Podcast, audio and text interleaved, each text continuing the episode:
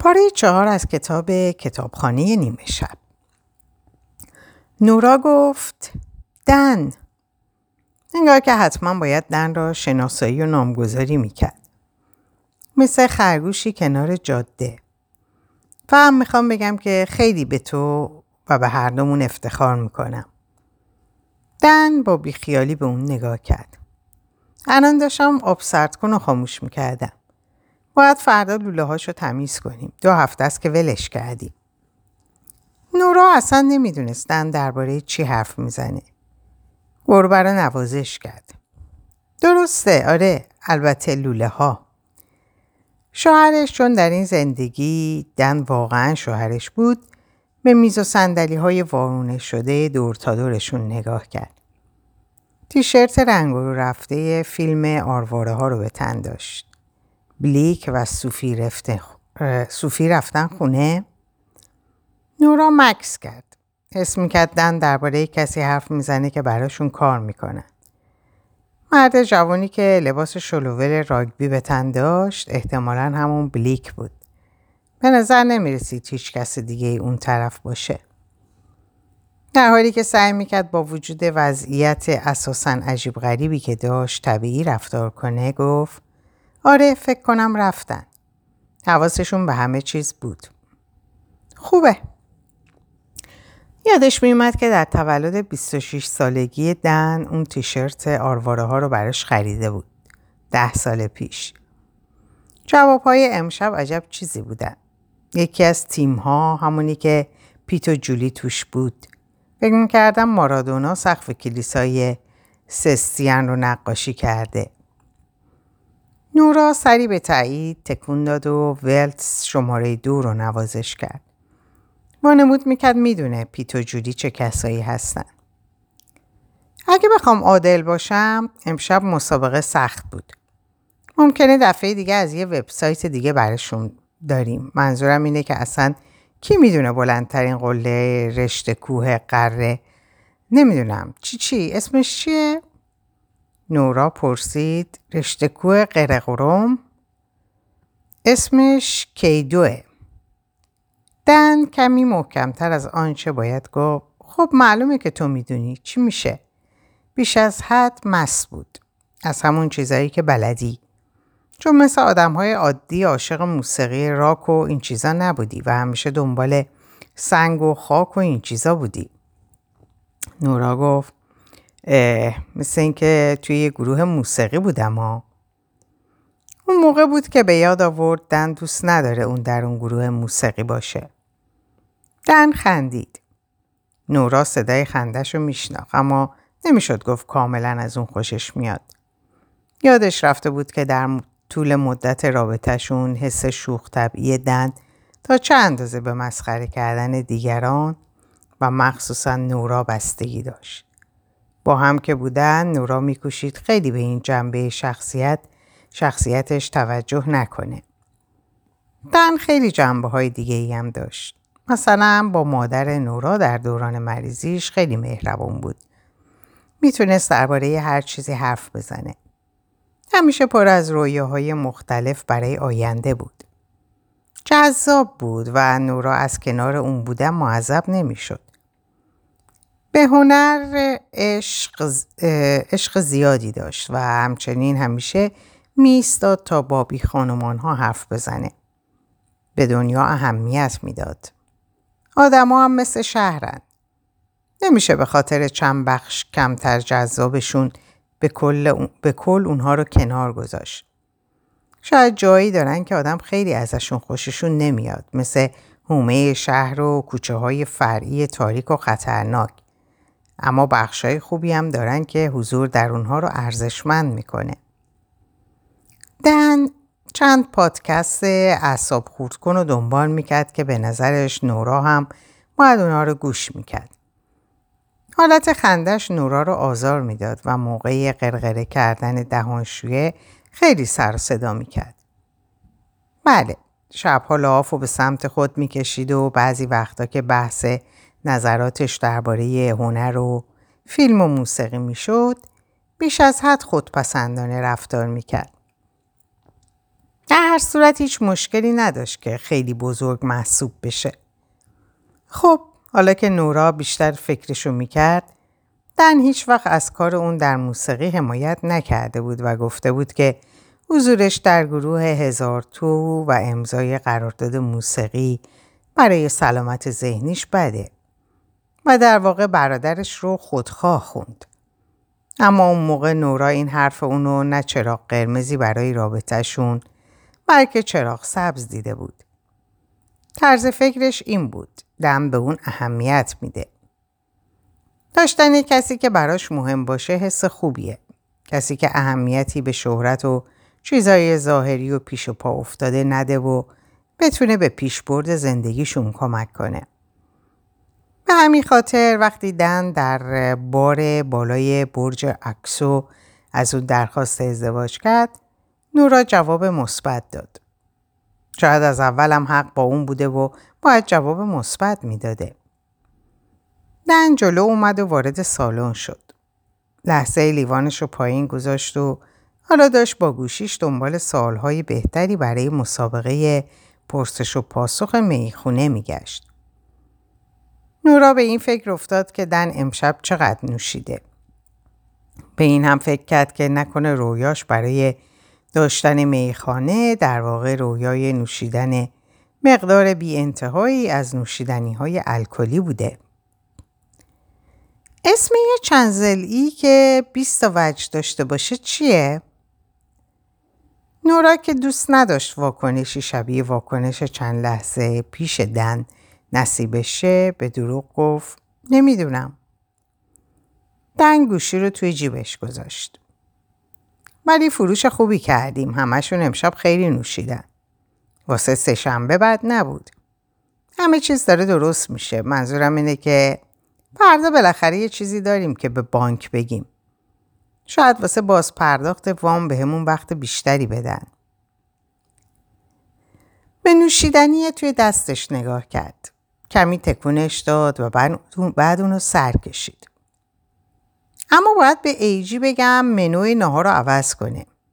که توی لیتل ورس نمی‌خواد لبوی شیرین و سالاد باقالا و کیک ذرت بخوره. اینجا که فیتس رویا نیست. می‌دونم که خوب فروش میرن ولی به نظرم نوشیدنیایی که انتخاب کردی نمیارزن. مخصوصا اون کالیفرنیاییه. باشه. دن برگشت و پشت سرش رو نگاه کرد. تابلو کجاست؟ چی؟ تخت سیاه مگه نرفتی بیاریش داخل؟ پس دلیل بیرون رفتنش این بوده. نه نه الان می‌خوام برم بیارمش. فکر کردم دیدمت که رفتی بیرون. نورا لبخندی زد تا نگرانیشو پس بزنه. آره خب رفتم. خواستم نگران گربمون بودم. ولتس ولتر پیداش نمی کردم. واسه همین رفتم بیرون دنبالش بگردم و پیداشم کردم. مگه نه؟ دن پشت پیشخان رفته بود و داشت برای خودش ویسکی میریخت. ظاهرا متوجه نگاه قضاوتگر نورا شده بود. تازه سومیه شاید هم چهارمی. بالاخره شب مسابقه است. می‌دونی که وقتی داوری می‌کنم چقدر استرس می‌گیرم. این کمکم می‌کنه خندهدار باشم. دیدی که چقدر خندهدار بودم نه؟ آره خیلی حسابی خندیدم. چهره دن ناگهان جدی شد. دیدم که داشتی با ارین حرف می‌زدی. چی گفت؟ نورا مطمئن نبود چطور باید جواب این سوالو بده. چیز خاصی نمی‌گفت. همون حرفای همیشگی. ارینو که می‌شناسی. حرفای همیشگی؟ فکر می‌کردم تا حالا باش حرف نزده. منظورم حرفاییه که مردم همیشه می‌زنن نه حرفایی که ارین می‌زنه. حرفای عادی مردم. حال ویل چطوره؟ نوراحت زد خیلی خوبه سلام رسوند چشمان دن از تعجب گرد شد واقعا؟ نورا واقعا نمی‌دونست چی بگه شاید ویل یه بچه باشه شاید هم اصلا توی کما باشه ببخشید نه سلام نرسونده ببخشید حواسم پرته بگذاریم من میرم تابلو رو بیارم. گربه رو روی زمین گذاشت و راه افتاد که دوباره بیرون بره. این بار متوجه چیزی شد که هنگام ورود به میخانه ندیده بود. برگی قاب شده از روزنامه آکسفورد تایمز که تصویر نورا و دن رو جلوی سل نعل اسب نشون نشان می‌داد. دن بازوش و دور نورا حلقه کرده بود. کت شلواری به تن داشت که نورا تا به حال ندیده بود. خودش هم لباس بلندی پوشیده بود که در زندگی اصلیش هرگز امکان نداشت بپوشه. اصلا به ندرت لباس بلند می پوشید. می‌خونه دارها رویاشون رو به واقعیت تبدیل کردن. طبق اونچه در روزنامه نوشته بود می‌خونه رو ارزون و در وضعیتی بد خریده و بعد با ترکیب مقدار کمی پول ارس ارس دن و وام بانکی و سرمایه‌ای که از قبل داشتن اونو بازسازی کرده بودن. مقاله داستان موفقیت اونها رو تعریف می‌کرد. اما از اون زمان در واقع دو سال میگذشت. بیرون رفت و به این فکر کرد که آیا واقعا میشه زندگی رو با دیدن چند دقیقه پس از نیمه شب به یک روز سهشنبه قضاوت کرد. شایدم این تمام زمانی بود که لازم داشت. باد داشت شدت می گرفت و در آن خیابون ساکت روستایی تابلو رو روی پیاده رو کمی به جلو هل داده بود و نزدیک بود چپش کنه. درست پیش از اینکه نورا تابلو رو برداره لرزشی لرزش گوشی رو توی جیبش حس کرد. متوجه نشده بود که گوشی توی جیبشه. اونو بیرون آورد. پیامی از ایزی. متوجه شد عکس پس زمینه گوشیش تصویر خودش و دن در مکانی گرم و حارهیه. با تشخیص چهره قفل, گوش... چهره قفل گوشی رو باز کرد و پیام و بالا آورد. عکس نهنگی بود که از آب اقیانوس بیرون پریده و کف سفید مثل لحظه باز شدن شامپاین در هوا پراکنده شده. عکس زیبایی بود و صرفا دیدن اون لبخند به لب نورا آورد. ایزی داشت چیزی می نوشت. یه پیغام دیگه رسید. این یکی از عکساییه که دیروز از روی کشتی گرفتم. و پیغامی دیگه. نهنگ گوشپشت مادر. سپس عکسی دیگه. این بار دو نهنگ که کمرهاشون از آب بیرون اومده بود. با بچه هاش. آخرین پیام هم چند شکلک نهنگ و امواج آب داشت. احساس گرمای خوشایند به نورا دست داد. نه فقط به خاطر عکس ها که مسلما زیبا و دوست داشتنی بودند بلکه به این خاطر که با ایزی در تماس بود. زمانی که نورا تصمیم گرفت عروسیش رو با دن لغو کنه ایزی اصرار زیادی کرده بود که نورا با اون به استرالیا بره. نقشه همه چیز کشیدن و برنامه ریختن که نزدیک خلیج بایرون زندگی کنن و توی یکی از کشتی های تفریحی تماشای نهنگ کار پیدا کنند. در انتظار این ماجراجویی جدید کلیبای متعددی از نهنگ های گوشپشت رو هم به اشتراک گذاشته بودند. اما بعد نورا ترسید و پشیمون شد. درست همونطور که از شنا کردن بودن در گروه موسیقی و ازدواج ترسیده بود. اما برخلاف اون دفعات این بار حتی دلیل هم نداشت. تازه در مغازه تئوری ریسمان شروع به کار کرده بود و بله حس می‌کرد باید به آرامگاه پدر و مادرش رسیدگی کنه. اما همچنین می‌دونست که موندن در بدفورد بدترین انتخاب ممکنه. با این حال همین انتخاب رو کرد. به خاطر یه جور دلتنگی عجیب و پیشبینی پذیر برای خونه و شهر خودش که همگام با افسردگی شدت می گرفت و همون افسردگی هم بود که به اون می گفت لیاقت شاد بودن رو نداره. چون دن رو آزرده کرده بود. و حالا یک عمر غرق شدن در تنهایی و افسردگی در زادگاهش مجازات اون بود. و راستش اراده یا آزادی فکری یا حتی انرژی اونو نداشت که هیچ کاری بکنه. بنابراین در عمل صمیمیترین دوستش رو با یک گربه عوض کرده بود. در زندگی واقعیش هیچ وقت با ایزی دعوا نکرده بود. اصلا قضیه انقدر پرهیجان دراماتیک نبود. اما پس از رفتن ایزی به استرالیا کم کم رابطهشون گرمای خودش رو از دست داد و دوستیشون به یک مشت پیغام تبریک تولد پر از شکلک و لایک در فیسبوک و اینستاگرام بدل شد. نورا مکالمات خودش و ایزی رو خوند و متوجه شد حتی با اینکه هنوز ده هزار مایل با همدیگه فاصله دارن در این دنیا ارتباطشون رو خیلی بهتر حفظ کردن. این بار که با تابلو به داخل می‌خونه برگشت دن رو هیچ کجا ندید. مدتی در راهرو می‌خونه منتظر موند و به این فکر کرد که پله ها کجا هند. مطمئن نبود که دوست داشته باشه دنبال شوهر مستی بره که درست نمیشناسدش. در انتهای ساختمون پشت دری که روش نوشته بود فقط کارکنان پله ها رو پیدا کرد. روی قالی نخ... نخلی نخودی رنگ کف راه رو قدم گذاشت و به سمت پله ها رفت. درست بعد از پستر قاب شده ای از فیلم چیزهایی که در تاریکی یاد می‌گیری یکی از فیلم های محبوبشون با بازی رایان بیلی که در سینمای اودیون بدفورد با هم دیگه تماشا کرده بودند خواب کوچکتری رو روی لبه یک پنجره کوچیک دید. عکس عروسیشون بود.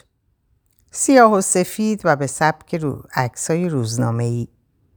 داشتن از کلیسای بیرون می اومدن و بارونی از خورده کاغذهای رنگارنگ روی سرشون میبارید. درست نمی‌شد صورتاشون رو دید اما هر دوشون میخندیدن. و تا اونجایی که می‌شد از روی عکس فهمید به نظر می رسید عاشق هم دیگر. نورا یاد حرفای مادرش درباره دن افتاد. از اون پسرای به درد بخوره. خیلی خوش شانسی. صف بچسب بهش. برادرش جورا هم دید که سرش رو تراشیده بود و واقعا خوشحال به نظر می رسید. یه لیوان شامپاین توی دستش داشت و دوست پسرش لوئیس هم که مشاور سرمایه گذاری بود و با هم رابطه کوتاه و فاجعه باری داشتن کنارش ایستاده بود. ایزی هم بود. راوی هم که بیشتر شبیه حسابدار بود تا تبل زن کنار زنی عینکی ایستاده بود که نورا نمیشناختش. در حالی که دن توی توالت بود نورا اتاق خواب پیدا کرد. با اینکه مشخصات مشکلات مشخصا مشکلات مالی داشتند و جلسه پر استراب فرداشون با بانک اینو اثبات می‌کرد اساسی اتاق خواب گرون قیمت به نظر میومد. پنجره ها پرده های زیبا داشتند. تختی عریض و ظاهرا راحت وسط اتاق بود و پتوی روش تر و تمیز و سفید می نمود. در هر دو سمت تخت کتابهایی قرار داشتند. در زندگی واقعیش دست کم شیش ماه می‌شد که هیچ کتابی کنار تختش نمیگذاشت. اصلا در اون شیش ماه هیچ چیز نخونده بود. شاید در این زندگی تمرکز بهتری داره. یکی از کتاب ها رو برداشت. مدیتیشن برای تازه کارها. زیر اون نسخه از بیوگرافی فیلسوف محبوبش هنری دیوید سورو قرار داشت. روی موزه کوچیک اون سوی تخت هم کتاب هایی بود. نورا به یاد می آورد آخرین کتابی که دن خونده بود بیوگرافی تولوز لوترک یا همون قول کوچیک بود. اما دن در این زندگی داره کتاب خودسازی تجاری به اسم صفر تا صد رسیدن به موفقیت در کار تفریح و زندگی و همچنین آخرین نسخه مجله راهنمای میخانه های خوب رو می‌خونه. نورا احساس می‌کرد بدنش تغییر کرده. کمی سالمتر و قویتر اما مستربتر. با دست روی شکمش زد و متوجه شد در این زندگی بیشتر ورزش می‌کنه. موهاشم متفاوت بود. سنگینتر به نظر می رسید. و وقتی کمی به اون دست کشید متوجه شد پشت موهاش بلندتره. اندکی احساس منگی می‌کرد.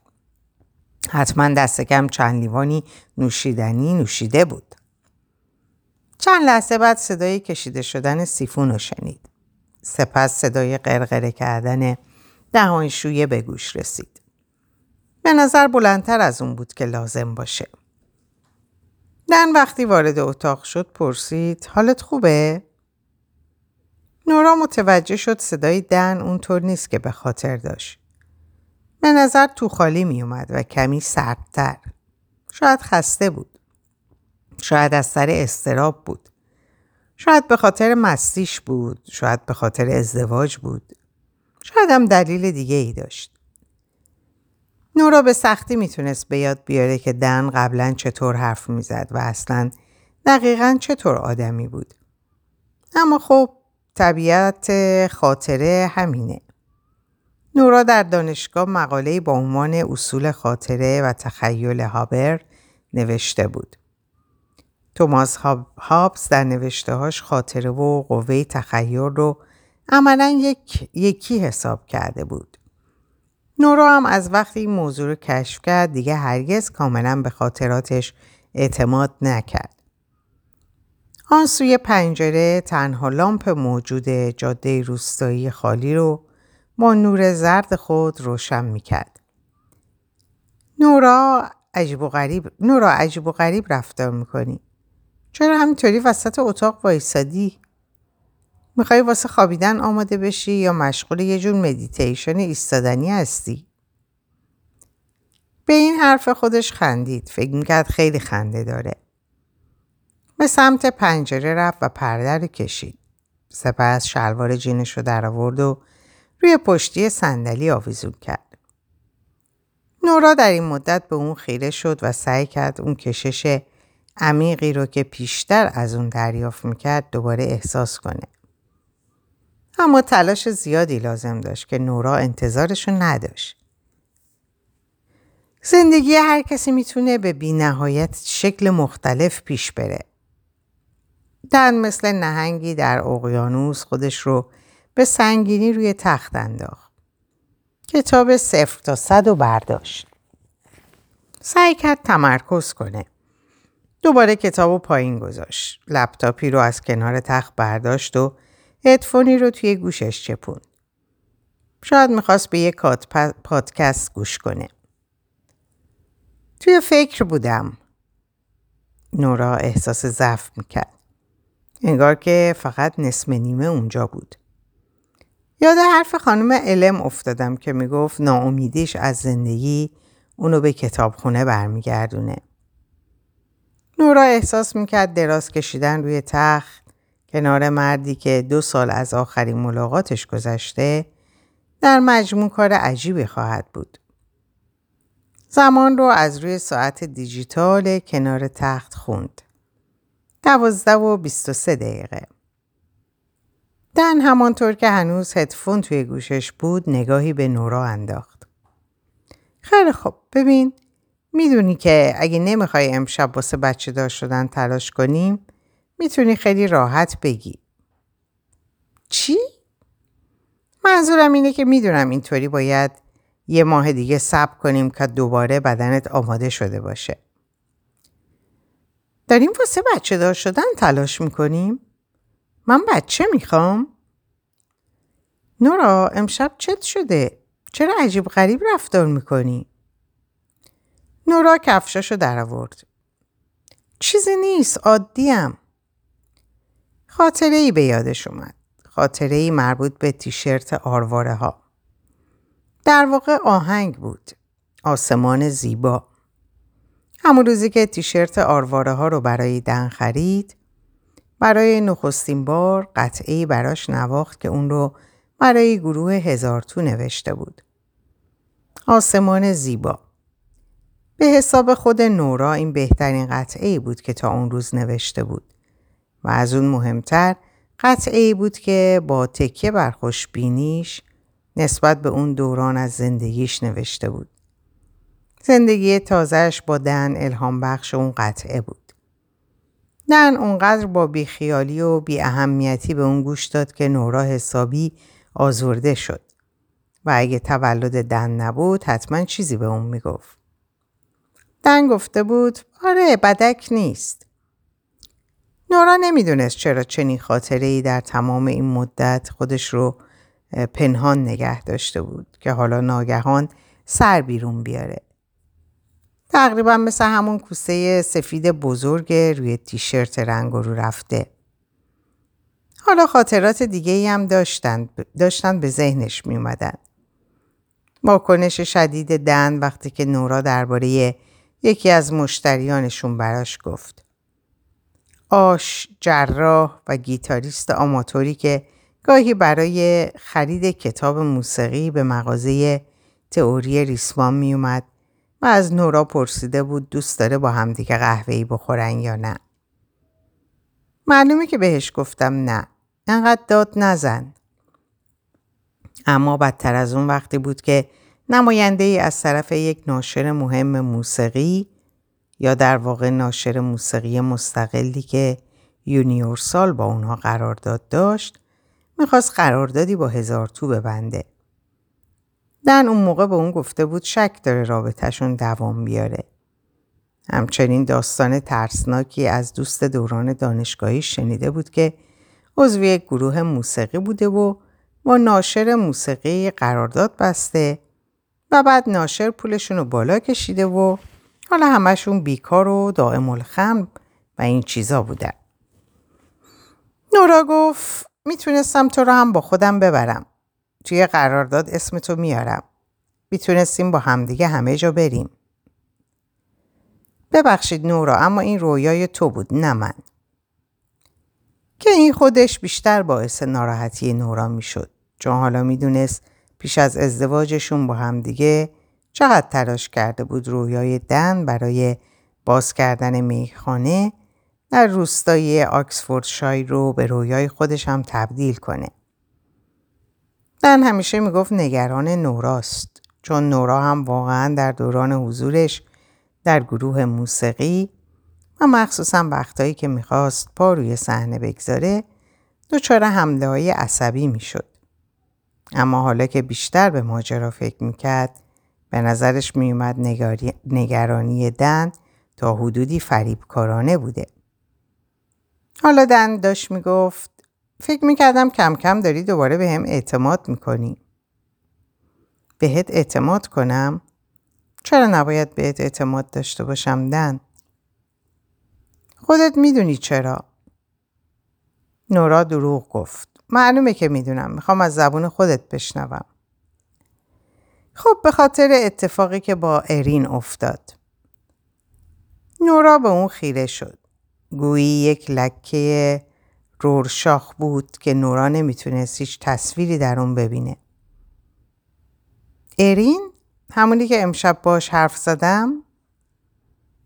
قراره تا ابد به خاطر یه اشتباه توی مستی جواب پس بدم؟ در خیابون باد شدت گرفته بود و میان درختان زوزه می‌کشید. گویی می‌خواست برای خودش زبونی بسازه و چیزی بگه.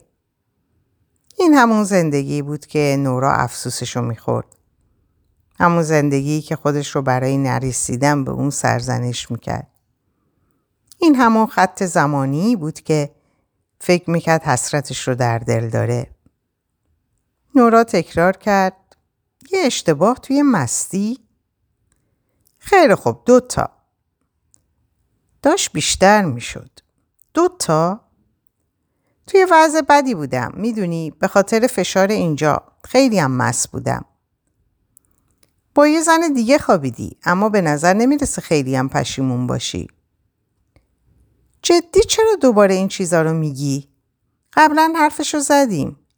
یادت رفته روانشناسه چی گفت؟ گفت باید روی این که می‌خوایم کجا بریم تمرکز کنیم نه اینکه قبلا کجا بودیم و چی شده. تا حالا به این فکر کردی که شاید صرفا به درد هم دیگه به این فکر کردی که صرفا به درد هم نمی‌خوریم؟ چی؟ من دوستت دارم دن. می‌تونی آدم خیلی مهربونی باشی. با مامانم هم خیلی خوب بودی. قبلا منظورم اینه که همین حالا هم مکالمات خیلی خوبی با هم داریم اما هیچ وقت این حس به دست نداده که از اونی که باید باشیم گذشتیم و عوض شدیم روی لبه تخت نشست در دورترین فاصله ممکن از دن هیچ وقت شده که از داشتن من احساس خوشبختی کنی؟ می‌دونی چقدر نزدیک بود دو روز قبل از عروسی همه چیز رو لغو کنم؟ می‌دونی اگه نمی اومدم سر مراسم عروسیمون چقدر به هم میریختی؟ او واقعا؟ فکر کنم داری یکم خودتو دست بالا می‌گیری نورا. نباید بگیرم؟ منظورم اینه که همه نباید واسه خودشون ارزش قائل بشن. مگه اعتماد به نفس داشتن چه مشکلی داره؟ در حرفم راسته. توی یه دنیای دیگه توی واتساپ برام پیام میفرستی و میگی چقدر زندگیت بدون من داغونه و دائم الخمر شدی. البته ظاهرا توی دنیایی که به من رسیدم دائم الخمری. همیشه برام پیام میفرستی و میگی دلت برام برای صدام تنگ شده. دن صدایی در آورد که ترکیبی از خنده و خورناس بود تا نشون بده حرفشو باور نمی‌کنه. خب در حال حاضر که اصلا دلم برای صدا تنگ نیست. نورا نمی‌تونست چیزی جز کفششو در بیاره. در نظرش غیر ممکن بود که حتی یکی از لباساشو جلوی اون در بیاره. اینقدر به نوشیدن من گیر نده. اگه قرار نوشیدنت بهونه ای باشه واسه خیانت کردن حقمه که به همش گیر بدم. تا اینجا به پایان این پاره می‌رسم براتون آرزوی سلامتی، اوقات و ساعت خوش و خبرهای خوش دارم. خدا نگهدارتون باشه.